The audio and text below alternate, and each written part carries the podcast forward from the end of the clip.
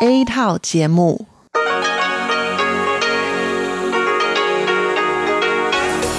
Đây là Đài Phát thanh Quốc tế Đài Loan RTI.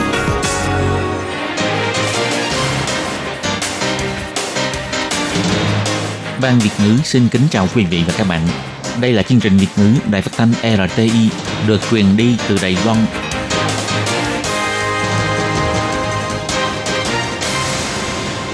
Nhi xin chào các bạn. Các bạn thân mến, các bạn đang đón nghe chương trình của Ban Việt ngữ Đài Tiếng Nói RTI. Hôm nay là thứ Tư, ngày 25 tháng 9 năm 2019, tức nhằm ngày 27 tháng 8 năm kỷ hợi âm lịch. Chương trình của ngày hôm nay gồm các phần như sau. Mở đầu là phần tin tức thời sự Đài Loan, tiếp đó là chuyên đề Tiếng Hoa cho mỗi ngày, cẩm nang sức khỏe và cuối cùng là chuyên mục ống kính rộng. Mở đầu là phần tin tức thời sự Đài Loan với các phần nội dung như sau. Đài Loan bị từ chối tham dự ICAO, các nước bàn giao kêu gọi, Đài Loan tiếp tục nỗ lực. Tiếp đón EKF, Tổng thống mong đợi có thể hợp tác phát triển ngành năng lượng điện gió với Đan Mạch. Trung Quốc hạ thủy tàu tấn công đổ bộ, Nghiêm Đức Phát nói sẽ không để tàu tấn công đổ bộ Trung Quốc tiếp cận. Cuộc đại diễu hành Hồng Kông tại Đài Loan ngày 29 tháng 9 được nhiều đảng và tổ chức của Đài Loan ủng hộ.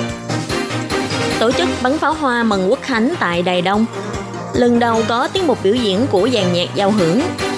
Công bố danh sách 10 nhóm khách mời may mắn của hoạt động đến nghỉ một đêm tại phủ tổng thống. Sau đây xin mời các bạn cùng đón nghe phần nội dung chi tiết của bản tin. Ngày 24 tháng 9, Đại hội Tổ chức Hàng không Dân dụng Quốc tế ICAO 3 năm một lần được tổ chức tại Montreal. Đài Loan lại một lần nữa bị từ chối tham dự. Bà Sherry George, chuyên viên cao cấp của St. Kitts và Nevis tại Canada cho hay sẽ gửi công hàm cho tổ chức ICAO kêu gọi để Đài Loan được tham dự. Cục trưởng Cục Hàng không Dân dụng Haiti Oliver Philip Jones cũng bày tỏ sự ủng hộ của quốc gia này với Đài Loan. Bà Hà Thục Bình, Phó Cục trưởng Cục Hàng không Dân dụng Bộ Giao thông cho biết, vào ngày đầu tiên của đại hội, đoàn đại biểu của Đài Loan đã cùng bốn nước ban giao là San Lucia, San Kitts and Nevis, Paraguay, Haiti, các quốc gia có cùng chung lý tưởng và các tổ chức hàng không dân dụng liên quan tiến hành hội nghị song phương, trao đổi ý kiến về các vấn đề liên quan như an toàn bay, công tác an ninh và vấn đề máy bay không người lái vân vân. Bà George cũng dẫn đoàn tiến hành hội đàm song phương với đoàn đại biểu Đài Loan. Khi trả lời phỏng vấn của CNA, bà bày tỏ rất vinh hạnh có cơ hội được gặp gỡ đoàn đại biểu Đài Loan tại Montreal. đập trường của Sankip và Nevis từ trước đến nay rất rõ ràng. Với cơ chế hàng không dân dụng toàn cầu, tất cả các quốc gia đều nên được tiếp nhận. Bà George chỉ ra, Sankip và Nevis cho rằng vì an toàn bay, vì sự an toàn của hành khách, Đài Loan cần trở thành thành viên của Tổ chức Hàng không Dân dụng Quốc tế. Tất cả các quốc gia đều nên được tham gia, có như vậy mới có thể đảm bảo an toàn bay. Bà cho hay, trong quan niệm của tổ chức ICAO, không nên bỏ qua bất kỳ quốc gia nào. mọi quốc gia trên thế giới đều phải cùng nỗ lực để đảm bảo an toàn bay. Bà Hà Thục Bình, Phó Cục trưởng Cục Hàng không Dân dụng Bộ Giao thông cho hay, hội đàm song phương lần này chủ yếu nói rõ mục đích đến Montreal lần này của Đài Loan. Đoàn đại biểu các nước đến tham gia hội đàm đều đồng tình cao độ việc Đài Loan tham dự vào ICAO. Đặc biệt, Đài Loan có vị trí địa lý quan trọng tại khu vực Đông Á, năng lực vận chuyển hàng không cao, là một khu vực hàng không bận rộn, còn ICAO là đơn vị mang tính chuyên môn, theo đuổi mục đích an toàn hàng không. Đài Loan nên được tham dự các hội nghị kỹ thuật liên quan, trong đó bao gồm đại hội của ICAO. Khi trả lời phỏng vấn qua điện thoại của hãng thông tấn Đài Loan CNA, thượng nghị sĩ thuộc đảng bảo thủ Ngô Thành Hải và thượng nghị sĩ không đảng phái Stephen Greens của chủ nhà Canada đều cùng bày tỏ dưới sức ép của Trung Quốc, Đài Loan năm nay lại một lần nữa không được mời tham dự đại hội là điều đáng tiếc, đáng sợ. Ông Ngô Thanh Hải bày tỏ, ông tin rằng có rất nhiều quốc gia thành viên của ICAO đồng tình với cảnh ngộ của Đài Loan, hy vọng Đài Loan có thể tiếp tục đấu tranh với yêu cầu trọng tâm là an toàn bay. Ngày 25 tháng 9, Tổng thống Thái Anh Văn đã tiếp đón đoàn khách của Quỹ tín dụng xuất khẩu Đan Mạch EKF tại phủ tổng thống. Tổ chức tài chính này đã bắt đầu tham gia trao đổi và tương tác với ngành điện gió Đài Loan từ năm 2016. Tổng thống cho hay, từ năm 2006, EKF đã bắt đầu cung cấp bảo lãnh cho ngân hàng các nước. Được EKF bảo lãnh giống như được chính phủ Đan Mạch bảo lãnh, giúp các tổ chức tài chính có thể giảm thiểu rủi ro tín dụng, không những có thể gia tăng ý nguyện hợp tác của các nhà đầu tư sở tại của các nước, mà còn có ích trong việc kiện toàn ngành điện gió, mô hình chính phủ dẫn đầu để hỗ trợ doanh nghiệp phát triển như vậy, đáng để Đài Loan học tập. Tổng thống chỉ ra, Đan Mạch là nước mạnh về ngành năng lượng điện gió. Bà hy vọng có thể tham khảo cách làm của Đan Mạch để xúc tiến phát triển ngành năng lượng xanh của Đài Loan. Tổng thống nói, 的目标呢是要打造台湾成为亚洲离岸风电技术产业聚落。Mục tiêu của chúng ta là xây dựng Đài Loan thành một cụm ngành nghề kỹ thuật phát điện sức gió xa bờ của châu Á. Những năm gần đây, nhờ sự hỗ trợ của Văn phòng Thương mại Đan Mạch tại Đài Loan, sự hợp tác giữa Đài Loan và Đan Mạch trong lĩnh vực năng lượng điện gió ngày càng mật thiết. Việc tiến hành đầu tư phát điện gió xa bờ tại huyện Vân Lâm, Trường Hóa của chúng ta đều nhờ có sự hỗ trợ của EKF. Tổng thống cho hay, bà rất kỳ vọng vào sự hợp tác giao lưu trong lĩnh vực năng lượng điện gió. Đài Loan và Đan Mạch có thể trở thành đối tác cùng nỗ lực đạt được mục tiêu phát triển bền vững của Mỹ. Đồng thời, cũng hy vọng EKF tiếp tục mở rộng nghiệp vụ tại Đài Loan để cùng tạo sự phát triển tốt hơn. Ngày 25 tháng 9, Ủy ban Quốc phòng Ngoại giao thuộc Viện Lập pháp đã cho mời Bộ trưởng Bộ Quốc phòng ông Nghiêm Đức Phát đến báo cáo nghiệp vụ và trả lời chất vấn. Ủy viên đảng quốc dân Giang Khởi Thần cho rằng quần đảo Solomon và Kiribati thiết lập ngoại giao với Trung Quốc khi Trung Quốc tiến hành hình thức phi chiến tranh, địa chiến lược chuỗi đảo, thiết lập sự bố trí chiến lược chống can thiệp hoặc ngăn cách khu vực, đột phá chuỗi đảo bao vây. Nếu trong tương lai, trong vùng biển Đài Loan xảy ra chiến sự, e rằng sự chi viện của Mỹ sẽ không thể lập tức tiến vào chuỗi đảo. Ông Nghiêm Đức Phát nói, từ chiến lược chuỗi đảo vòng 1 ở ngoài mở rộng đến chuỗi đảo thứ hai, trong tương lai, Trung Quốc sẽ còn khả năng tiếp tục mở rộng đến chuỗi đảo thứ ba. Sự uy hiếp của Trung Quốc đối với tình hình khu vực đương nhiên sẽ ngày càng lớn hơn, nhưng Bộ Quốc phòng sẽ cho thấy quyết tâm phòng vệ của mình. Ông Nghiêm Đức Phát nói, chúng ta phải dựa vào công tác giám sát tình báo liên hợp, cùng nhanh chóng nâng cao sức chiến đấu phòng vệ, phải tự cứu lấy quốc gia của chúng ta. Khi chất vấn, Ủy viên lập pháp thuộc đảng Dân Tiến, Thái Thích Ấn cũng có nhắc đến. Trong báo cáo tình báo liên quan của quân đội Trung Hoa Dân Quốc chỉ ra, nếu giải phóng quân Trung Quốc muốn tiến vào Đài Loan, trước tiên phải tập kết đoàn tàu tại khu vực ven biển. Thời gian vượt biển lâu, quân đội Trung Hoa Dân Quốc sẽ có thời gian chuẩn bị. Nhưng nếu bây giờ Trung Quốc huy động tàu tấn công đổ bộ TIP 075, có thể nhanh chóng rút ngắn thời gian. Liệu như vậy có cần xem xét lại sự vận dụng quân sự của quân đội Dân Hoa Trung Quốc hay không? Ông Nghiêm Đức Phát nhấn mạnh sẽ không để cho con tàu này tiếp cận Đài Loan. Ông Trần Quốc Hoa, Phó phòng tham mưu tình báo Bộ Quốc phòng cho biết, Bộ Quốc phòng đã chú ý tàu đổ bộ 075 của Trung Quốc từ lâu và nắm bắt rõ tình hình. Việc huấn luyện và tập kết cần thời gian tương đối dài. Khi muốn vượt biển Đài Loan, nếu ước tính theo vận tốc tàu là 25 nút, thì quá trình này cần khoảng một ngày. Phong trào chống luật dẫn độ của người dân Hồng Kông đã kéo dài hơn 3 tháng vẫn chưa chấm dứt. Trước lễ duyệt binh quy mô lớn mừng quốc khánh Trung Quốc lần thứ 70, có 24 đoàn thể xã hội, trong đó bao gồm Hội Liên hiệp Sinh viên Đài Loan và Tổ chức Thanh niên Biên thành Hồng Kông, Hiệp hội Dân chủ Thanh niên vân vân đã cùng phát động hoạt động Đại diễu hành Hồng Kông tại Đài Loan ở thành phố Đài Bắc vào ngày 29 tháng 9, kêu gọi sức mạnh của công dân Hồng Kông và Đài Loan cùng ủng hộ Hồng Kông chống lại chế độ tập quyền. Ngày 25 tháng 9, đơn vị phát động phong trào Đại diễu hành Hồng Kông tại Đài Loan đã mở cuộc họp báo. Quỹ viên lập pháp Đảng Dân Tiến Trịnh Vượng Bằng, Tô Sảo Tuệ cùng bà Ngô Bội Vân, Tổng thư ký Đảng Sức mạnh Thời đại và nhiều quỹ viên không đảng phái khác cũng đã cùng tham gia ủng hộ, hy vọng có thể kêu gọi nhiều chính khách và đảng phái chính trị cùng lên tiếng ủng hộ Hồng Kông theo đuổi dân chủ tự do. Ông Giang Mân Ngạn, người phát ngôn của tổ chức Mặt trận Công dân Đài Loan cho hay, hiện tại đã có hơn 100 tổ chức cùng lên tiếng ủng hộ đại diễu hành Hồng Kông tại Đài Loan, trong đó bao gồm đảng Dân Tiến, đảng Sức mạnh Thời đại, đảng Liên minh Đoàn kết Đài Loan, đảng Xanh vân vân. Đơn vị tổ chức hoạt động này gần đây cũng sẽ mời ba chính đảng có vị trí trong quốc hội nhưng chưa ký tên ủng hộ diễu hành. Đó là đảng Quốc dân, đảng Thân dân và đảng Liên minh Đoàn kết không đảng phái. Hy vọng họ cũng có thể ký tên ủng hộ bốn yêu sách chính của cuộc đại diễu hành này là không thể thiếu bất cứ yêu sách nào trong năm yêu sách. Từ chối Hiệp định Hòa bình một Trung Quốc, học sinh Hồng Kông, Đài Loan cùng tiến cùng lui. Cơ chế bảo vệ không thể chậm trễ. Ủy ban tổ chức Đại lễ Quốc Khánh mở họp báo vào chiều ngày 24 tháng 9. Ông Trần Tông Ngạn, Thứ trưởng Bộ Nội vụ kiêm Tổng thư ký của ủy ban này đã giới thiệu về hình ảnh thiết kế chủ đạo và quà tặng cho khách mời của Đại lễ Quốc Khánh năm nay. Ông Trần Tông Ngạn chỉ ra, hình ảnh thiết kế chủ đạo của năm nay sẽ lấy khái niệm là Lây Loan tung cánh cùng thế giới, ký hiệu thập tự giống hai mũi tên bay lên phía bên phải, tượng trưng cho Lây Loan sẽ không ngừng tiến bước về phía trước. Ông Trần Tông Ngạn cho biết, một mặt của túi đựng quà in hình logo hình ảnh thiết kế chủ đạo của đại lễ quốc khánh lần này. Mặt còn lại thì in hình quốc kỳ Đài Loan, hy vọng tạo cho khách đến dự đại lễ cảm giác như đang cầm lá quốc kỳ nhỏ trên tay. Trong túi quà, ngoài sổ tay lại lễ, còn có huy chương, mũ phớt, quạt máy nhỏ, khăn giấy ướt và chai nước. Chiếc mũ phớt được làm bằng chất liệu bảo vệ môi trường, bằng sợi giấy có thể phân giải. Dây viền của mũ còn có bốn màu khác nhau, sẽ được tặng ngẫu hứng. Chai nước trong túi quà là nước biển tầng sâu, có giá trị thị trường khoảng 80 đại tệ, uống có vị như nước dừa. Một túi quà quốc khánh có giá trị hơn 500 đại tệ, dự kiến có khoảng 10.000 túi quà.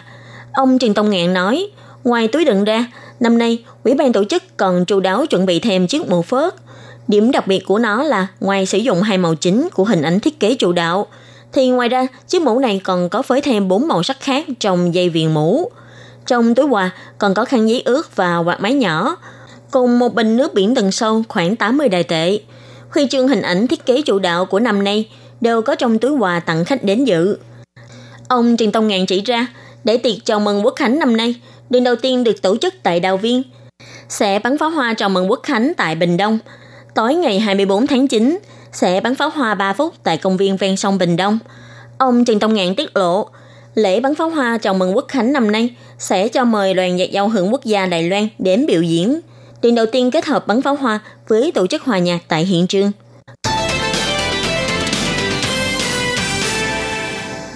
Tổng thống Thái Anh Văn nói đây là phủ tổng thống của người dân Đài Loan, hoan nghênh các bạn đến. Tổng thống Thái Anh Văn mở cánh cổng của phủ tổng thống, tổ chức hoạt động trải nghiệm đến nghỉ một đêm tại phủ tổng thống. Hoạt động này bắt đầu tiếp nhận đăng ký từ giữa tháng 8 để quảng bá tiếng tăm của Đài Loan trên trường quốc tế, nâng cao hiệu quả để phát triển du lịch – Tổng hội Văn hóa Trung Hoa và Cục Du lịch đã đồng tổ chức hoạt động trải nghiệm đến nghỉ một đêm tại Phủ Tổng thống, cho mời tất cả bạn bè trên thế giới đến trải nghiệm. Từ tháng 10 cho đến cuối năm 2019, vào mỗi tuần đều có người được mời đến Phủ Tổng thống nghỉ một đêm để cảm nhận văn hóa, ẩm thực và tình cảm của người dân Đài Loan. Ngay lập tức, thông tin này vừa đưa ra đã gây xôn xao toàn cầu – chỉ vỏn vẹn nửa tháng đã có 167 đoạn phim ngắn thuộc các bản kế hoạch thăm Đài Loan được gửi đến từ 33 quốc gia trên thế giới. Việc tiến hành bình chọn đánh giá sẽ căn cứ vào sức ảnh hưởng trên mạng xã hội của các nhóm lập kế hoạch, sự sáng tạo trong đoạn phim vân vân. Có 10 nhóm đã may mắn được tuyển chọn đến phụ tổng thống Đài Loan nghỉ một đêm. Ông Trương Đông Hàm, người phát ngôn của phụ tổng thống nói, rất nhiều người nộp kế hoạch đều nhắc đến sự đa văn hóa của Đài Loan. Đây cũng là điểm gây cuốn hút nhất. Có người đã từng đến Đài Loan, có người chưa từng đến. Ấn tượng sâu đậm nhất của mọi người về Đài Loan chính là sự đa văn hóa. Trong 10 nhóm du khách được chọn, không có người đến từ khu vực Trung Quốc, Hồng Kông hay Macau. Du khách đầu tiên vào ở tại phủ tổng thống sẽ là blogger về giúp ảnh du lịch nổi tiếng của Hàn Quốc. Hoạt động trải nghiệm sẽ bắt đầu vào ngày 8 tháng 10. Nhóm du khách đầu tiên này sẽ có cơ hội được trải nghiệm không khí buổi lại lễ quốc khánh vào tháng 10. Từ đây cho đến hết tháng 12 của năm 2019, thông qua góc nhìn của những nhân vật nổi tiếng trên mạng Internet của các nước, mở rộng tiếng tâm cho du lịch Đài Loan trên trường quốc tế, giúp tăng cường quảng bá cho du lịch Đài Loan.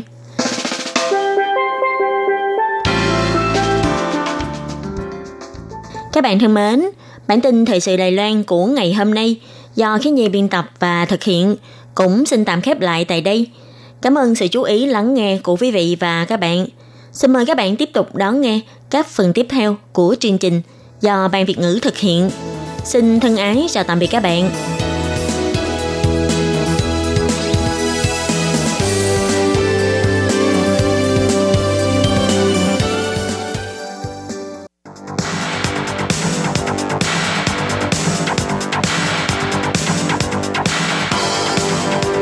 Đây là đài phát thanh quốc tế Đài Loan RTI, truyền thanh từ Đài Loan.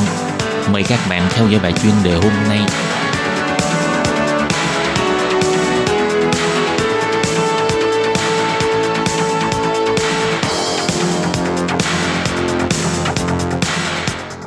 Hello, tôi Kim xin kính chào các bạn. Hoan nghênh các bạn đã đến với bài chuyên đề ngày hôm nay.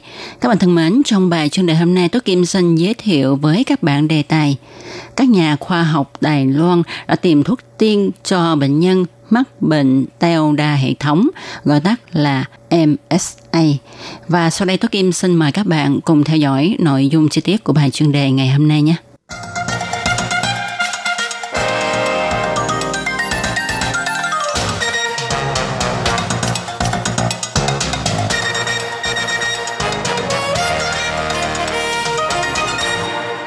Các bạn thân mến, tại nhiều quốc gia, bệnh teo đa hệ thống MSA được cho là một bệnh hiếm gặp, không có thuốc chữa và cũng vì là căn bệnh hiếm gặp không có thuốc chữa nên các hãng dược không đầu tư nghiên cứu chế tạo thuốc cho căn bệnh này vì nó không mang lại hiệu quả kinh tế cho các hãng dược có một nhóm các nhà khoa học Đài Loan đã đầu tư nghiên cứu xuyên lĩnh vực.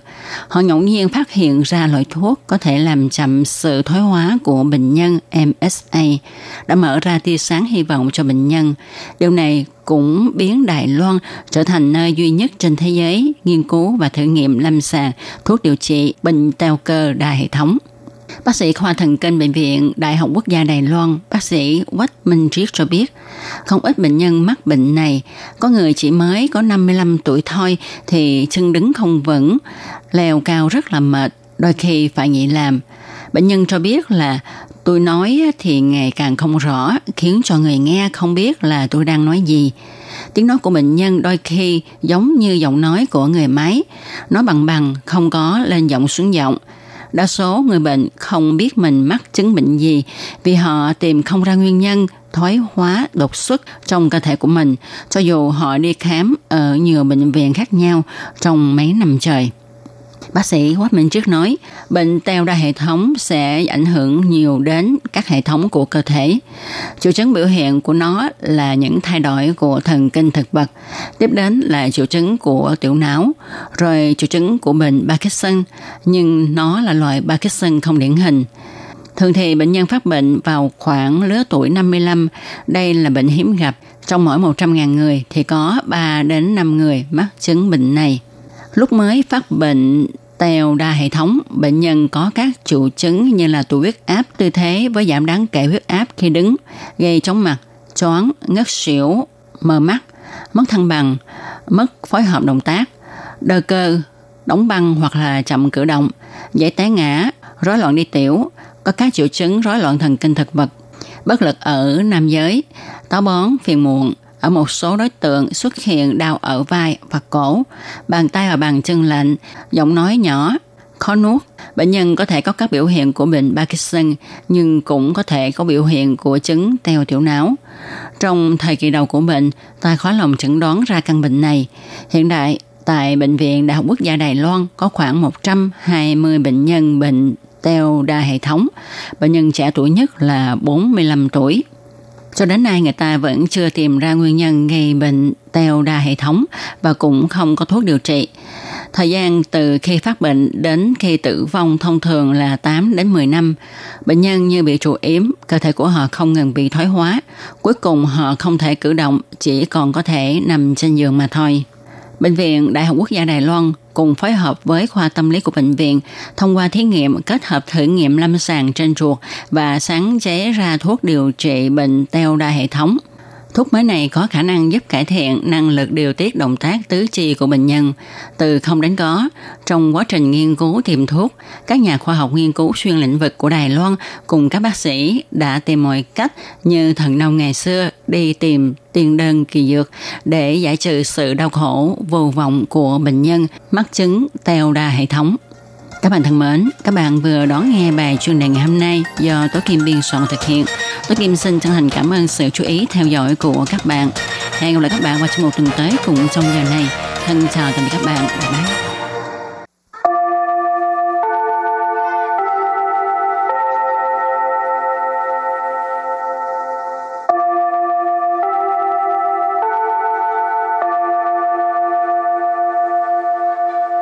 Xin mời quý vị và các bạn đến với chuyên mục Tiếng Hoa cho mỗi ngày do Lệ Phương và Thúy Anh cùng thực hiện.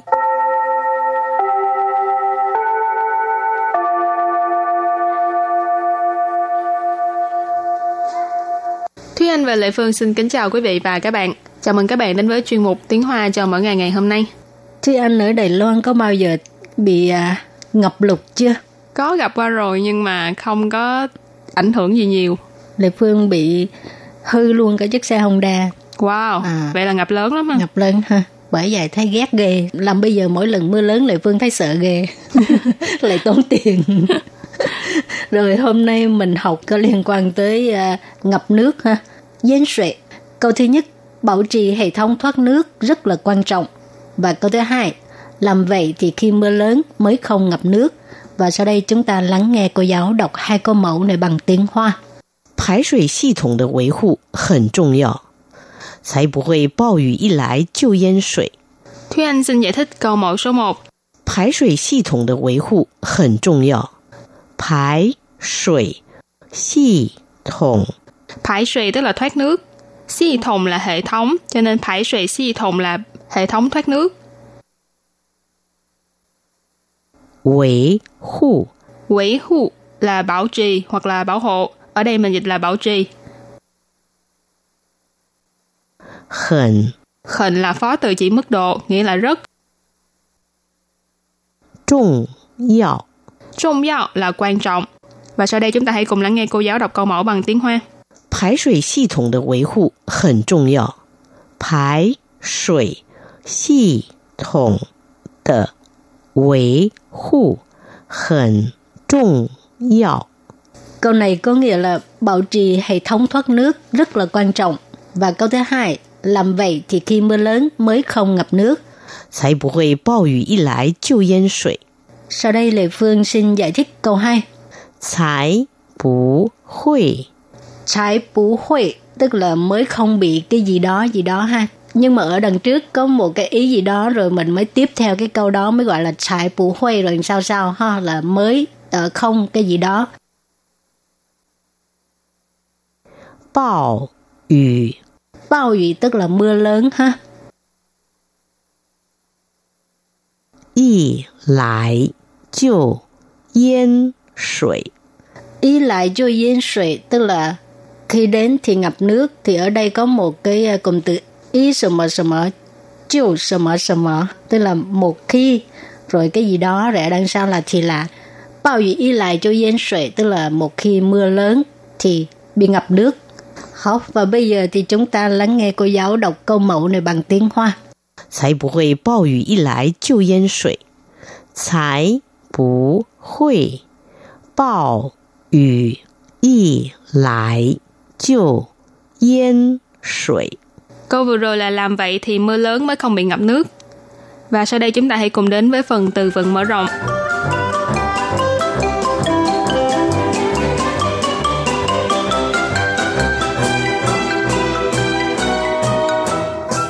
雨量，雨量， Yu lượng nghĩa là lượng mưa. Yu là mưa, lượng là lượng, cho nên yu lượng là lượng mưa. 大潮，大潮， Ta chảo có nghĩa là triều cường. 畅通，畅通， Trăng thông nghĩa là thông suốt. 堵塞，堵塞， Tù sai có nghĩa là tắc nghẽn ha. Và sau đây chúng ta hãy cùng đặt câu cho những từ vựng mở rộng. Từ đầu tiên là yu lượng, nghĩa là lượng mưa. 今年常常下雨，总雨量破了十年来的记录。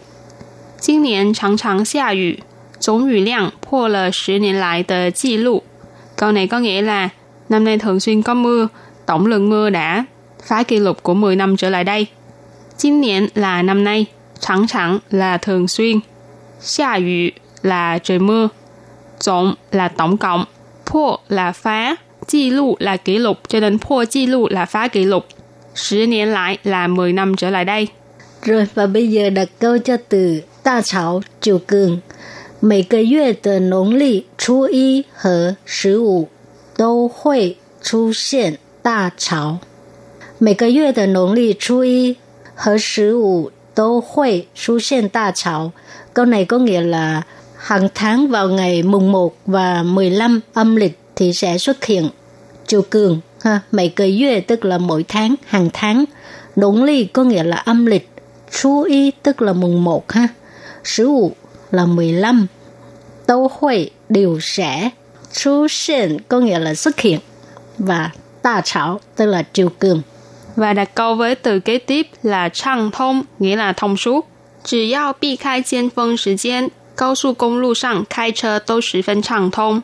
只要避开尖峰时间，高速公路上开车都十分畅通. Câu này có nghĩa là chỉ cần tránh khỏi giờ cao điểm thì chạy xe trên đường cao tốc rất là thông suốt.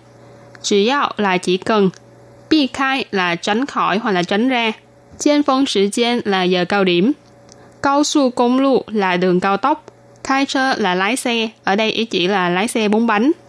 Cao su công lu sẵn khai chơ tức là chạy xe trên đường cao tốc. Sĩ phân là phó từ chỉ mức độ, nghĩa là rất hoặc là vô cùng. Sang thông, nãy mình có nói là thông suốt.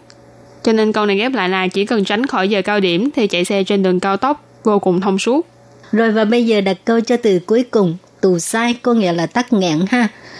Mày tao sang xa ban 台北的交通都会严重堵塞，连行人都寸步难行。每到上下班时间，台北的交通都会严重堵塞，连行人都 Xuân bù nán xín. Câu này có nghĩa là mỗi lần vào cái thời gian đi làm với là tăng ca thì à, giao thông ở Đài Bắc tắc nghẽn rất là nghiêm trọng. Ngay cả người đi bộ cũng rất là khó di chuyển ha. Ờ, Mày tức là thời gian à, đi làm và tăng ca đi làm là tăng ca, tăng sở Thái Bày là giao thông tức là giao thông ở Đài Bắc Thái Bày có nghĩa là Đài Bắc ha ờ, Giao thông tức là giao thông, đâu hội đều sẽ diễn sẽ, 严 trọng có nghĩa là nghiêm trọng, tù sai là tắc nghẽn, liên xin rần, ngay cả người đi bộ liến ở đây là ngay cả, xin rần là người đi bộ. Chuân bù nạn xin chuân bù ở đây có nghĩa là chỉ về một cái khoảng cách hình toàn, chỉ về một cái khoảng cách rất là ngắn. Nạn xin tức là đi rất là khó cho nên một cái con đường mà nó ngắn như vậy mà cũng đi rất là khó ha. Xuân bù nạn xin có nghĩa là tức bước khó đi, di chuyển rất là khó khăn. Và sau đây chúng ta hãy cùng ôn tập lại hai câu mẫu của ngày hôm nay.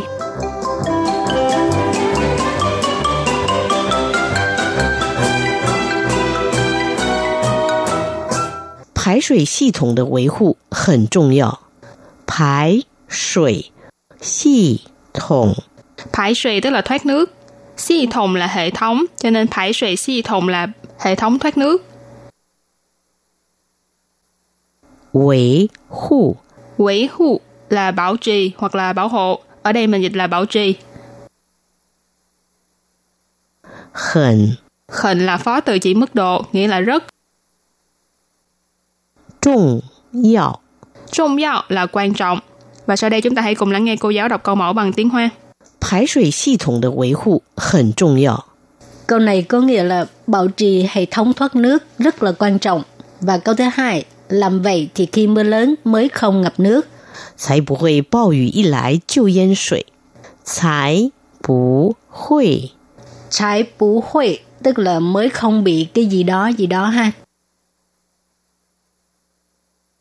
暴雨 Bao雨tức là mưa lớn ha. 一来就淹水， Ý lại cho yên水tức là khi đến thì ngập nước. Học và bây giờ thì chúng ta lắng nghe cô giáo đọc câu mẫu này bằng tiếng Hoa. 才不会暴雨一来就淹水。 Câu vừa rồi là làm vậy thì mưa lớn mới không bị ngập nước. Các bạn thân mến, bài học hôm nay đến đây xin tạm chấm dứt. Cảm ơn các bạn đã đón nghe. Bye bye. Bye bye.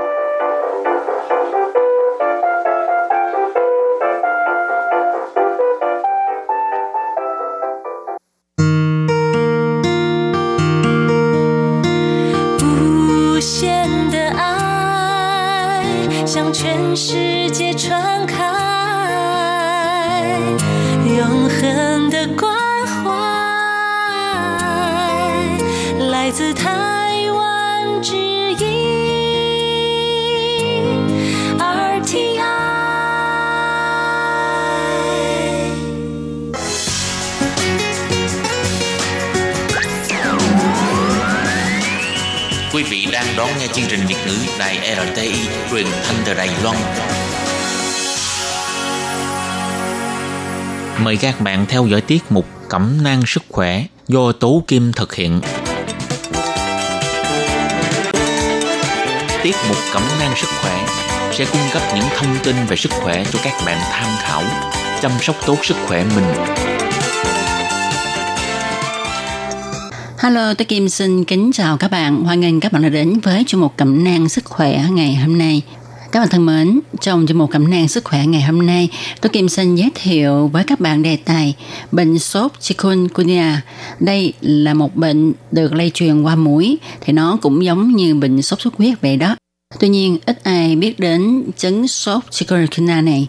Và như tin của đài chúng tôi cũng đã đăng, vào tháng 7 năm nay, Đài Loan cũng đã xuất hiện ca sốt chikungunya bản địa đầu tiên trong năm nay. Sở quản lý dịch bệnh thuộc Bộ Y tế và Phúc lợi Đài Loan đã lên tiếng cảnh báo vì đây là một căn bệnh truyền nhiễm pháp định, nó có thể lây lan trở thành dịch. Chúng ta nên đề cao cảnh giác.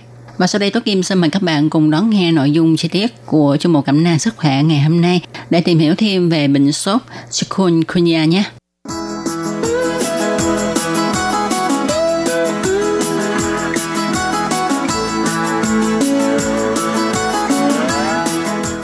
Các bạn thân mến, thì bệnh sốt chikungunya được lây truyền qua mũi. Và cho dù bệnh sốt chikungunya phổ biến hơn nhiều ở châu Phi, châu Á và một số vùng ở Ấn Độ, nhưng người ta cũng thấy các ca nhiễm sốt chikungunya trong những năm gần đây tại Tây Bán Cầu. Điều này cho thấy bệnh sốt chikungunya lưu hành trên toàn cầu virus chikungunya gây sốt cao và hạ dần đến những cơn đau khớp dữ dội trong khoảng từ 3 đến 7 ngày sau khi con người bị nhiễm bệnh.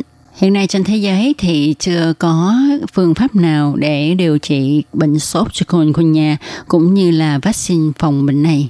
Và cách duy nhất để mà chúng ta ngăn phòng bệnh này đó là tránh không cho mũi đốt. Cho dù là chưa có cách điều trị cũng như là chưa có vaccine phòng căn bệnh này nhưng loại virus này thường không gây nguy hiểm và hiếm khi gây chết người, nhưng các triệu chứng của bệnh có thể chuyển sang mãn tính. Sau đây thì chúng ta hãy cùng nhau tìm hiểu về thời gian ổn bệnh của bệnh cũng như là triệu chứng của bệnh sốt chikungunya như thế nào nhé. Thì thời gian ủ bệnh là từ 3 đến 8 ngày, tức là người bệnh có thể chưa có triệu chứng gì sau khi mà bị mũi đốt từ 3 đến 8 ngày. Cho nên thông thường các triệu chứng vẫn chưa xuất hiện trong 3 đến 8 ngày đầu sau khi mũi đốt. Và các triệu chứng phổ biến của bệnh sốt chikungunya đó là sốt, đau khớp, đau cơ, đau đầu, buồn nôn, mệt mỏi và phát ban thì à, bệnh sốt chikungunya nó chia làm các giai đoạn như sau. Thứ nhất là giai đoạn cấp tính, thứ hai là giai đoạn bán cấp tính và sau cùng là giai đoạn mãn tính. Thì à, trước tiên chúng ta hãy cùng nhau tìm hiểu những triệu chứng của bệnh sốt chikungunya trong giai đoạn cấp tính là như thế nào nhé. Giai đoạn cấp tính của bệnh xảy ra nhanh và trong thời gian ngắn thì người bị lây nhiễm có các triệu chứng của bệnh. Thì những triệu chứng này bao gồm sốt, viêm khớp, phát ban. Đối với triệu chứng sốt thì thông thường người bệnh sẽ sốt từ 39 đến 40 độ C và kéo dài từ 3 ngày đến một tuần. Người bệnh có thể biểu hiện sốt hai pha, tức là cơn sốt biến mất trong vài ngày. Tiếp theo là vài ngày sốt nhẹ trở lại từ 38 đến 39 độ C. Thì trong thời gian này, virus sinh sôi trong máu của người bệnh lan đến các bộ phận khác trong cơ thể. Triệu chứng thứ hai của giai đoạn cấp tính đó là viêm khớp. Người bệnh sẽ thấy đau ở các khớp nhỏ ở bàn tay, cổ tay, mắt cá và các khớp lớn hơn như đầu gối và vai, nhưng không đau ở hông. Có đến 70% số người đau lan truyền từ khớp này sang khớp khác. Tức là khi khớp trước uh, giảm đau thì các khớp khác bắt đầu đau và người bệnh thường bị đau nhiều nhất là vào buổi sáng nhưng sẽ bớt đau hơn uh, với những cái bài tập thể dục nhẹ và các khớp cũng có thể bị sưng hoặc là sờ vào thấy mềm. Người bệnh có thể bị viêm bao gân. À, tình trạng đau khớp có thể chấm dứt trong vòng 1 đến 3 tuần và cơn đau dữ dội sẽ đỡ hơn sau tuần đầu tiên. Tuy nhiên, trong vài trường hợp, tình trạng đau khớp có thể tiếp diễn cho đến một năm. Và triệu chứng tiếp theo trong giai đoạn cấp tính đó là phát ban thì có khoảng 40 đến 50% bệnh nhân có biểu hiện phát ban. Kiểu phát ban phổ biến nhất là dạng sần, đó là những nốt phát ban đỏ với những mảng sưng bên trên xuất hiện 3 đến 5 ngày sau khi sốt và giảm trong vòng 3 đến 4 ngày. Hiện tượng phát ban thường bắt đầu ở trên hai tay, sau đó là mặt và thân. Sau đây thì chúng ta tiếp tục tìm hiểu các triệu chứng trong giai đoạn bán cấp tính. Thì giai đoạn bán cấp tính của bệnh sốt chikungunya xảy ra 1 đến 3 tháng sau khi giai đoạn cấp tính kết thúc. Thì trong giai đoạn bán cấp tính, triệu chứng chủ yếu là viêm khớp. Bên cạnh đó còn có thể xảy ra các tình trạng như rối loạn mạch máu, Tình trạng rối loạn mạch máu này sẽ làm giảm lượng lưu thông máu đến bàn tay và bàn chân khi mà cơ thể phản ứng với nhiệt độ lạnh hoặc là căng thẳng trong cơ thể. Thì à, lúc này chúng ta sẽ thấy là các ngón tay lạnh và bầm tím và để biết được mình có phải là đã mắc chứng bệnh sốt chikungunya hay không thì điều duy nhất chúng ta phải làm đó là đến cho bác sĩ khám bệnh. Và khi cần thiết thì bác sĩ sẽ cho chúng ta làm xét nghiệm máu để chẩn đoán bệnh xem có đúng là chúng ta đã mắc bệnh sốt chikungunya và sau khi mà à, uh, chẩn đoán xác định là bệnh nhân đã mắc chứng sốt chikungunya thì bác sĩ sẽ điều trị. Thật ra thì hiện nay không có thuốc phòng ngừa hoặc là chữa bệnh cho bệnh chikungunya. Việc điều trị hiện nay là chỉ làm giảm các triệu chứng sốt, đau khớp. Các bác sĩ thường yêu cầu bệnh nhân thường xuyên nghỉ ngơi, uống thêm nhiều nước và không để cho mũi đốt. Về nghỉ ngơi thì người bệnh nên nghỉ ngơi trong môi trường không ẩm ướt và không quá nóng vì trong môi trường này có thể giúp giảm các chứng đau khớp của bệnh nhân. Điều chú ý là chúng ta nên trùm lạnh để giảm đau và sưng viêm bằng cách là chúng ta dùng khăn quấn ngoài các túi đông lạnh và đặt lên vùng bị đau. Chúng ta nên tránh đắp các gói đông lạnh hoặc là đá lạnh trực tiếp lên da vì như vậy có thể làm tổn thương da. Ngoài ra, sốt có thể gây nên tình trạng mất nước và mất cân bằng điện giải. Do đó chúng ta hãy uống mỗi ngày ít nhất là 2 lít nước có thêm muối, giống như serum điện giải hay là nước giải khát Supal. Sau khi được biết về các triệu chứng của căn bệnh sốt chikungunya thì chắc chắn sẽ có nhiều người thắc mắc là bệnh sốt chikungunya có gây biến chứng hay không. Xin thưa với các bạn là có. Các biến chứng của sốt chikungunya bao gồm biến chứng về tim, biến chứng về thần kinh, biến chứng về mắt, biến chứng À, về gan, biến chứng về thận. Biến chứng ở tim là do virus chikungunya có thể xâm nhập vào cơ tim và gây viêm cơ tim, khiến tim đập bất thường. Về biến chứng thần kinh thì bệnh nhân có hiện tượng sốt, mệt mỏi, tâm trí lu lẫn. À, đây là dấu hiệu viêm não. Lạc hướng và mất phương hướng cũng là một biểu hiện của biến chứng này chúng ta nên lưu ý sự suy giảm về cảm giác, phản ứng và vận động ở cả hai bên cơ thể và cũng cần chú ý cảm giác đau nhói, rát bỏng, tê hoặc là kim châm ở cả hai bên người. Hiện tượng này có thể tiến dần lên phần trên của cơ thể và có khả năng gây khó thở từ các dây thần kinh cung cấp cho các cơ của hệ hô hấp. Nếu bạn bị khó thở hoặc là bất cứ triệu chứng nào kể trên thì chúng ta hãy đi bệnh viện cấp cứu ngay biến chứng về mắt đó, đó là uh, do virus chikungunya sẽ làm viêm màng kết, viêm màng cứng mắt và viêm màng mồ đào, do đó sẽ gây viêm lớp lót trong mắt. Và chúng ta nên để ý hiện tượng đau mắt, chảy nước mắt và đỏ mắt. Sốt chikungunya còn gây biến chứng viêm gan, biến chứng suy thận nữa. Bệnh sốt chikungunya có thể dẫn đến mất nước vì thận có thể không nhận được đủ lượng máu lưu thông đến để hoạt động đúng chức năng của nó. Điều này sẽ dẫn đến suy thận, do đó chúng ta cần theo dõi lượng nước tiểu để phát hiện sớm biến chứng suy thận.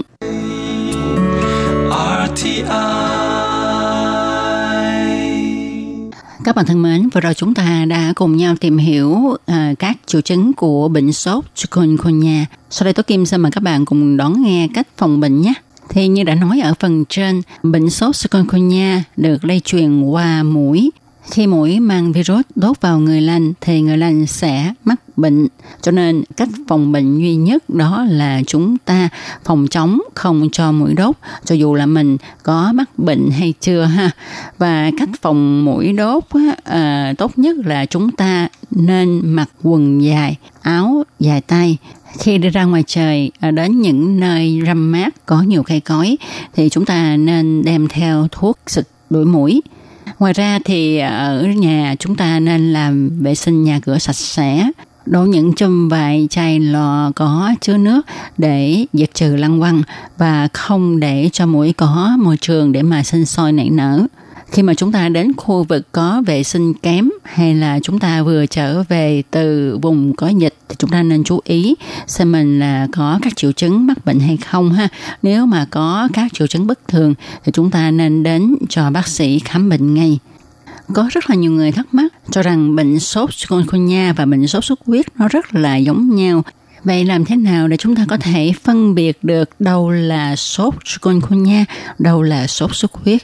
Thì sau đây Tố Kim xin điểm ra những cái triệu chứng hơi khác nhau một tí của sốt chikungunya và sốt xuất huyết để các bạn có thể phân biệt rõ ràng hơn. Thì à, về cái triệu chứng sốt nha, ở sốt chikungunya thì bệnh nhân sẽ sốt cao và đây là triệu chứng đầu tiên. Người bệnh thường bị sốt ở nhiệt độ khoảng 40 độ C và cơn sốt kéo dài hơn một tuần. Còn ở sốt xuất huyết thì bệnh nhân cũng bị sốt cao, nhưng người bệnh bị sốt cao đột ngột và liên tục từ 2 đến 7 ngày. Rồi nói đến triệu chứng đau khớp thì ở sốt chikungunya, các cơn đau khớp sẽ dữ dội và sẽ làm cho người bệnh không cử động được. Hai bên cơ thể đều bị ảnh hưởng và nặng nhất là ở bàn tay và bàn chân. Phần chi dưới và phần lưng thì ít bị đau hơn. Những cơn đau khớp có thể kéo dài hàng tuần, thậm chí cả năm hoặc hơn trong một số ít trường hợp. Từ chikungunya trong tiếng địa phương có nghĩa là đi khầm lưng. À, miêu tả cái dáng dấp cơ thể theo những đặc điểm lâm sàng của người mắc bệnh này. Ở bệnh sốt xuất huyết thì bệnh nhân cũng có thể bị đau khớp, đau cơ, nhất hai hố mắt nhưng mà không có đau khớp dữ dội như là cái bệnh sốt chikungunya. Rồi đến triệu chứng phát ban thì ở bệnh sốt chikungunya, người bệnh phát ban sau khi cơn sốt bắt đầu và thường là ban giác dày, loại ban với hình dạng là một vùng đỏ, phẳng và phủ bởi những nốt phòng nhỏ. Nơi bị nặng nhất là ở các phần cơ thể xa tim nhất như là đầu ngón tay, ngón chân, đầu và mũi, ở hai lòng bàn tay, lòng bàn chân và trên mặt cũng có thể bị phát ban. Còn ở bệnh sốt xuất huyết thì da của bệnh nhân sung huyết, phát ban. Nếu mà chúng ta làm dây thắt dương tính thì chấm xuất huyết ở dưới da, chảy máu chân răng hoặc là chảy máu cam. Ở sốt chikungunya có các triệu chứng khác đi kèm như là đau đầu, nhức mỏi cơ, viêm kết mạc, cảm giác buồn nôn và nôn mửa. Còn ở bệnh sốt xuất huyết thì các triệu chứng khác có thể đi kèm như là nhức đầu, chán ăn, buồn nôn, vật vã, lừ bừ, ly bì, đau bụng vùng gan hoặc là ấn vào đau ở vùng gan, xuất huyết niêm mạc và tiểu ích. Vừa rồi là những so sánh sơ sơ các cái triệu chứng giống nhau của hai chứng bệnh uh, sốt chikungunya và sốt xuất huyết. Tuy nhiên, nếu mà chúng ta mắc bệnh thì chúng ta nên đến để cho bác sĩ khám. Bác sĩ có thể cho chúng ta làm những cái xét nghiệm máu hoặc là những cái xét nghiệm khác để mà chẩn đoán bệnh một cách chính xác hơn để có thể điều trị một cách đúng đắn và có hiệu quả. Và một việc làm mà Tốt Kim nghĩ là tốt hơn hết đó là phòng bệnh thì chúng ta không nên để cho mũi đốt nhé, nhất là tránh đi đến những vùng đang có dịch bệnh này. Và các bạn thân mến, trong một cẩm nang sức khỏe ngày hôm nay với đề tài tìm hiểu bệnh sốt chikungunya, tôi Kim xin chân thành cảm ơn sự chú ý theo dõi của các bạn. Thân chào tạm biệt các bạn. Bye bye. RTI.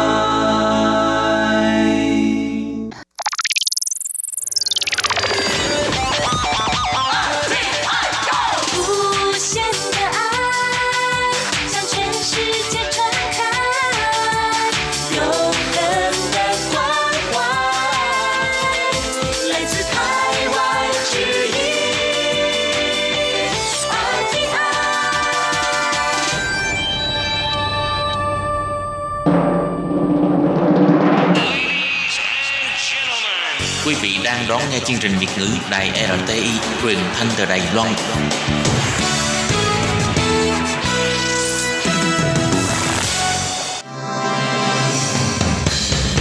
Hoan nghênh quý vị và các bạn đến với chuyên mục Ống kính rộng giới thiệu những thông tin Đài Loan liên quan tới ngoại giao, giáo dục, nông nghiệp, khoa học công nghệ, xã hội, vân vân do Hải Ly thực hiện. Các bạn thân mến, Hải Ly xin chào các bạn. Hoan nghênh các bạn đến với chuyên mục ống kính rộng vào thứ tư hàng tuần. Thưa các bạn, trong chuyên mục hôm nay, Hải Ly xin giới thiệu với các bạn về một số thông tin xoay quanh đề tài hiện trạng và những khó khăn trước mắt của giáo dục thực nghiệm tại Đài Loan. Vậy sau đây, mời các bạn cùng theo dõi nội dung chi tiết về đề tài này nhé.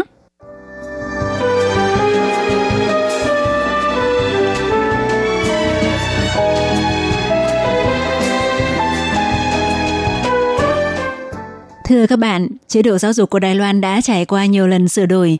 Thêm vào đó, do tỷ lệ sinh con thấp, khiến cho nhiều trường học phải đóng cửa. Có một số phụ huynh thì tìm kiếm phương thức giáo dục nằm ngoài thể chế giáo dục chính quy của Đài Loan. Và sau khi luật giáo dục thực nghiệm của Đài Loan được thông qua vào cuối năm 2014, thì mạng giáo dục thực nghiệm bắt đầu phát triển mạnh. Theo thống kê của Bộ Giáo dục, năm 2019, số lượng học sinh tham dự giáo dục thực nghiệm đã vượt trên 20.000 em. So với số lượng 5.331 học sinh vào năm 2015 thì đã tăng lên rất nhiều. Trong đó, hình thức giáo dục thực nghiệm theo mô hình trường giáo dục thực nghiệm là tăng trưởng nhanh nhất, từ 8 trường vào năm 2015 phát triển thành 80 trường vào năm 2019. Số lượng học sinh thì từ ban đầu chỉ có 277 em, thì tới năm 2019 đã tăng lên đạt 7.270 em. Mô hình thứ hai là mô hình triển khai chương trình giáo dục thực nghiệm tại các trường công lập theo kiểu công tư phối hợp thì từ năm 2017 có 3 trường với 1.357 em học sinh, tới năm 2019 đã tăng lên thành 11 trường với 2.086 em.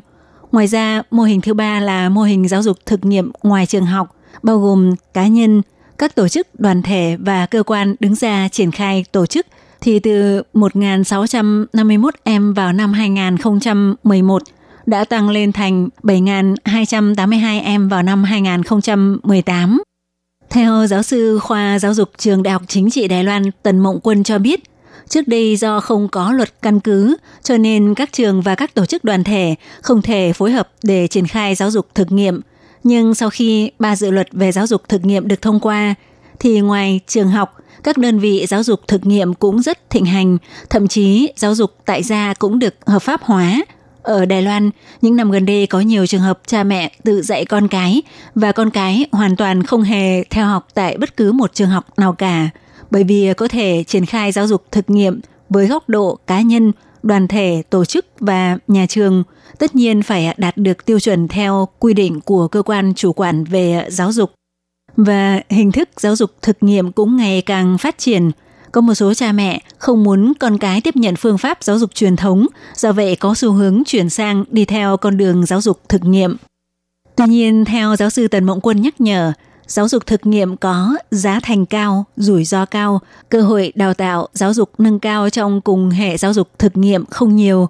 Trước tiên, bởi vì ờ, hình thức giáo dục thực nghiệm công tư phối hợp của các trường công lập là khá ít, thành phố Đài Bắc Hiện chỉ có hai trường trung học cơ sở công lập triển khai, do vậy chủ yếu vẫn là hình thức công tư phối hợp, chi phí tương đối cao. Do vậy phụ huynh cần phải cân nhắc khả năng kinh tế của bản thân. Ngoài ra giáo dục thực nghiệm tương đối chú trọng khả năng chủ động học tập, nhưng có rất nhiều phụ huynh không hiểu được con mình thực sự muốn gì, chỉ cảm thấy giáo dục thực nghiệm rất hay nên đã thử cho con vào học tại trường thực nghiệm, sau đó mới phát hiện con mình không phù hợp với phương pháp giáo dục thực nghiệm. Ngoài ra, sau khi theo học tại các trường thực nghiệm rồi, có thể quay trở lại các trường học truyền thống hay không thì điều này cũng cần đặc biệt chú ý. Theo giáo sư Tần Mộng Quân chỉ ra, hiện thành phố Đài Bắc chưa hề có trường trung học phổ thông nào, chưa có trường trung học phổ thông công lập nào triển khai chương trình giáo dục thực nghiệm toàn diện.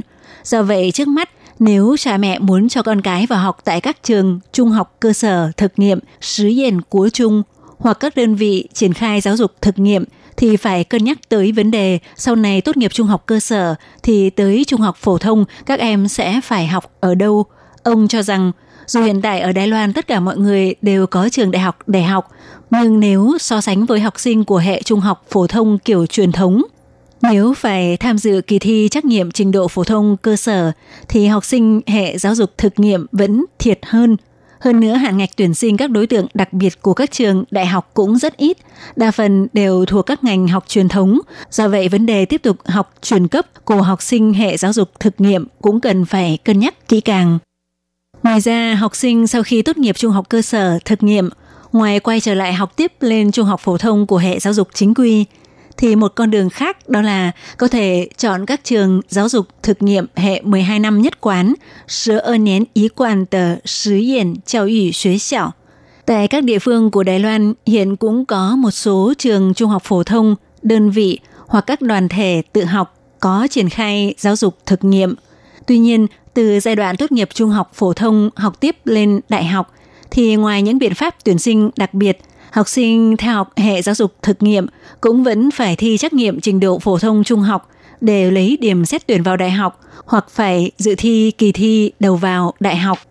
Trong các biện pháp xét tuyển nhập học vào đại học thì biện pháp tuyển sinh đặc biệt là phù hợp với nhu cầu của học sinh hệ giáo dục thực nghiệm nhất – vì biện pháp tuyển sinh đặc biệt không căn cứ theo tiêu chuẩn kết quả thi trắc nghiệm trình độ phổ thông trung học mà sẽ xem xét những học sinh có năng khiếu đặc biệt trong các lĩnh vực khác nhau, áp dụng biện pháp xét tuyển hồ sơ hoặc phỏng vấn để xét tuyển vào đại học. Tuy nhiên, số lượng được tuyển theo diện này không nhiều. Còn ở cấp đại học thì tới năm 2018 mới có trường Đại học Giao thông lần đầu tiên triển khai chương trình giáo dục thực nghiệm có tên gọi là chương trình cử nhân tổng hợp bài Chuan Xuế Sư Xuế Uầy Xuế Trấn. Theo đó, khi xét tuyển vào trường không xét kết quả thi trắc nghiệm trình độ phổ thông trung học, đồng thời cả 4 năm đại học đều không chia theo chuyên ngành, mà sẽ do giáo viên hướng dẫn, hỗ trợ sinh viên lập kế hoạch chọn môn theo sở thích và sẽ cấp chứng chỉ theo các môn cụ thể đã theo học.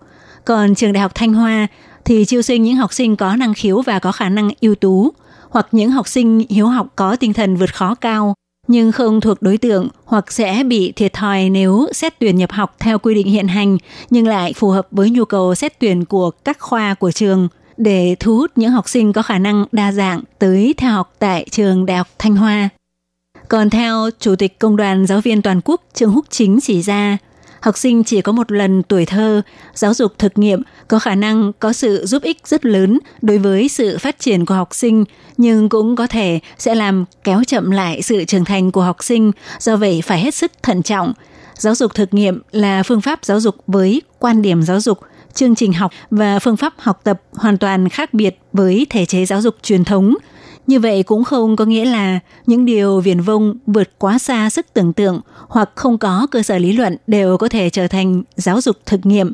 Do vậy khi thẩm định phê duyệt kế hoạch triển khai giáo dục thực nghiệm thì vẫn cần phải có chức năng giáo dục và tính khả thi. Giáo dục thực nghiệm muốn triển khai được tốt, không những phải có người lãnh đạo hiểu rất rõ đường lối, cũng cần phải có đội ngũ giáo viên giảng dạy có đủ đội chuyên nghiệp cũng như phải lập ra được kế hoạch tài chính có thể giúp cho hoạt động giáo dục thực nghiệm vận hành hoạt động tốt.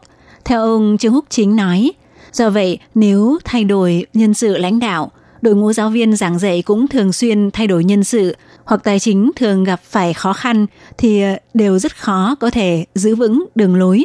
Chất lượng giảng dạy cũng khó duy trì, do vậy cần phải lưu ý Ngoài ra một số trường công lập ở các vùng xa có ý đồ thông qua mô hình giáo dục thực nghiệm để thu hút học sinh nhưng lại không có đội ngũ giáo viên ổn định thì thực ra hiệu quả của kiểu giáo dục thực nghiệm như vậy cần được xem xét. Theo ông Trương Húc Chính nói, giáo dục thực nghiệm không đồng nghĩa với việc chính phủ có thể làm ngơ không quan tâm. Quyền lợi được tiếp nhận giáo dục của học sinh là quan trọng hơn giáo dục thực nghiệm với bất kỳ đường lối nào – nếu kết quả của giáo dục thực nghiệm khiến năng lực cơ bản để thích ứng xã hội của học sinh gặp phải vấn đề lớn, thì chính phủ phải mạnh tay can thiệp. Cơ quan chủ quản về giáo dục cũng phải khuyến khích các trường thực nghiệm giao lưu với các trường thuộc thể chế giáo dục chính quy. Đồng thời, những cách làm đáng được quảng bá của các trường thực nghiệm cũng nên được dùng làm tham khảo trong cải cách trường học chính quy. Theo triệu tập viên tại Bộ Pháp vụ của tổ chức Liên minh Giáo dục Thực nghiệm Đài Loan, ông Ngụy Thân Tân chỉ ra, các trường giáo dục thực nghiệm tư thục rất khó tìm được địa điểm thích hợp để triển khai. Sự khó khăn này bấy lâu nay vẫn là điểm mấu chốt có liên quan đến sự sinh tồn của các trường giáo dục thực nghiệm phi lợi nhuận. Trong điều kiện không giành được sự ủng hộ và hỗ trợ đến cùng của cơ quan chủ quản các cấp, cộng thêm với làn sóng tỷ lệ sinh con thấp – cơ sở vật chất của các trường công lập thường xuyên có tình trạng nhàn rỗi không được sử dụng đến. Trong khi đó, khó mà đạt được mục tiêu chính quyền địa phương chủ động giả soát và cung cấp không gian nhàn rỗi để triển khai giáo dục thực nghiệm. Thì ờ, phân tích những vấn đề chung mà giáo dục thực nghiệm vấp phải, ông Nguyễn Thân Tân kỳ vọng chính quyền địa phương phải có cán bộ chuyên trách ổn định, mà không phải thường xuyên thay đổi nhân sự, đồng thời cán bộ phải có sự nắm bắt khá tốt về chuyên môn giáo dục thực nghiệm. Nhân viên phụ trách của các đơn vị nhà nước liên quan khác cũng phải được trang bị kiến thức cơ bản về giáo dục thực nghiệm và có thái độ tương tác phù hợp. Điều quan trọng nhất đó là từ cơ quan chủ quản về giáo dục cho tới mọi tầng lớp xã hội đều phải nhìn thấy và cảm nhận được giáo dục thực nghiệm sẽ thúc đẩy sự cải cách giáo dục là điều có ý nghĩa xã hội quan trọng mang tính công cộng từ đó xóa bỏ những sự hiểu sai về giáo dục thực nghiệm hoặc có tâm lý đề phòng dành cho giáo dục thực nghiệm nhiều sự ủng hộ và hỗ trợ hơn. Như vậy giáo dục thực nghiệm mới có khả năng phát triển sâu rộng hơn, có cơ hội thúc đẩy toàn bộ dòng chảy tư duy giáo dục của Đài Loan. Ngoài ra thì ờ, một trong những khó khăn mà hệ giáo dục thực nghiệm của Đài Loan vấp phải đó là lực lượng giáo viên giảng dạy – thì do giáo dục thực nghiệm là một loại hình giáo dục mới, mặc dù nó khá phong phú đa dạng, nhưng hiện trạng của giáo dục thực nghiệm của Đài Loan hiện tại chỉ mới dừng lại ở giai đoạn tìm tòi. Giáo viên phải tự thiết kế và lên khung chương trình giảng dạy. Hơn nữa về đội ngũ giáo viên của các trường thực nghiệm công tư phối hợp, thì họ là những người không có chứng chỉ sư phạm nhưng có chuyên môn về giáo dục thực nghiệm. Do vậy, họ lấy danh nghĩa là người thay thế giáo viên nên không thể giành được sự hỗ trợ hợp lý về kinh phí từ cơ quan chủ quản, chỉ có thể lĩnh tiền dạy thay nên khó mà giữ lại được những người có chuyên môn. Bộ Giáo dục Đài Loan năm nay cũng có sửa đổi luật về nội dung các trường học, đơn vị có triển khai giáo dục thực nghiệm có thể làm thủ tục mời người nước ngoài có các chuyên môn gồm giảng dạy, đào tạo giáo viên, phát triển giáo trình và quảng bá hoạt động để các giáo viên nước ngoài dạy cho các giáo viên Đài Loan về giáo dục thực nghiệm. Tổng thư ký của Liên minh Giáo dục thực nghiệm Đài Loan Ngụy Thân Tân cho biết, các trường công lập nếu thực thi giáo dục thực nghiệm, đề xuất nên có cơ chế đào tạo giáo viên đi kèm. Ít nhất, trước tiên tham khảo áp dụng kinh nghiệm thực tế của các cơ sở giáo dục thực nghiệm tư thục thường xuyên tổ chức các lớp tập huấn nâng cao năng lực để giải quyết nhu cầu đặc biệt về giáo viên của các kế hoạch giáo dục thực nghiệm thuộc khối các trường công lập. Theo ông Ngụy Thân Tân chỉ ra, các trường học nhỏ ngoài khu vực thành thị phải hiểu được rằng giáo dục thực nghiệm có thể là một trong những điểm để khởi động cải cách giáo dục, nhưng tuyệt đối không thể trở thành biện pháp giải quyết duy nhất mà chính quyền địa phương cung cấp cho các trường học – thậm chí cũng không được để nó biến thành cái phao cho các trường học có nguy cơ bị đóng cửa hoặc phải sáp nhập bấu phiếu vào đó. Bộ Giáo dục Đài Loan cũng đặc biệt quy hoạch chương trình đào tạo giáo viên để những giáo viên có hứng thú với giáo dục thực nghiệm trên toàn quốc có thể tham dự đứng lớp thực tế đối với những lớp giáo dục thực nghiệm có học sinh ở nhiều độ tuổi khác nhau. Như vậy, nói tóm lại thì giáo dục thực nghiệm Sứ diện Giáo ủy của Đài Loan hiện nay mới ở trong giai đoạn manh nha và còn cần nhiều thời gian cũng như nguồn lực để hoàn thiện. Các bạn thân mến, Hải Ly xin cảm ơn các bạn vừa theo dõi chuyên mục ống kính rộng do Hải Ly biên tập và thực hiện. Thân ái, chào tạm biệt các bạn. Bye bye.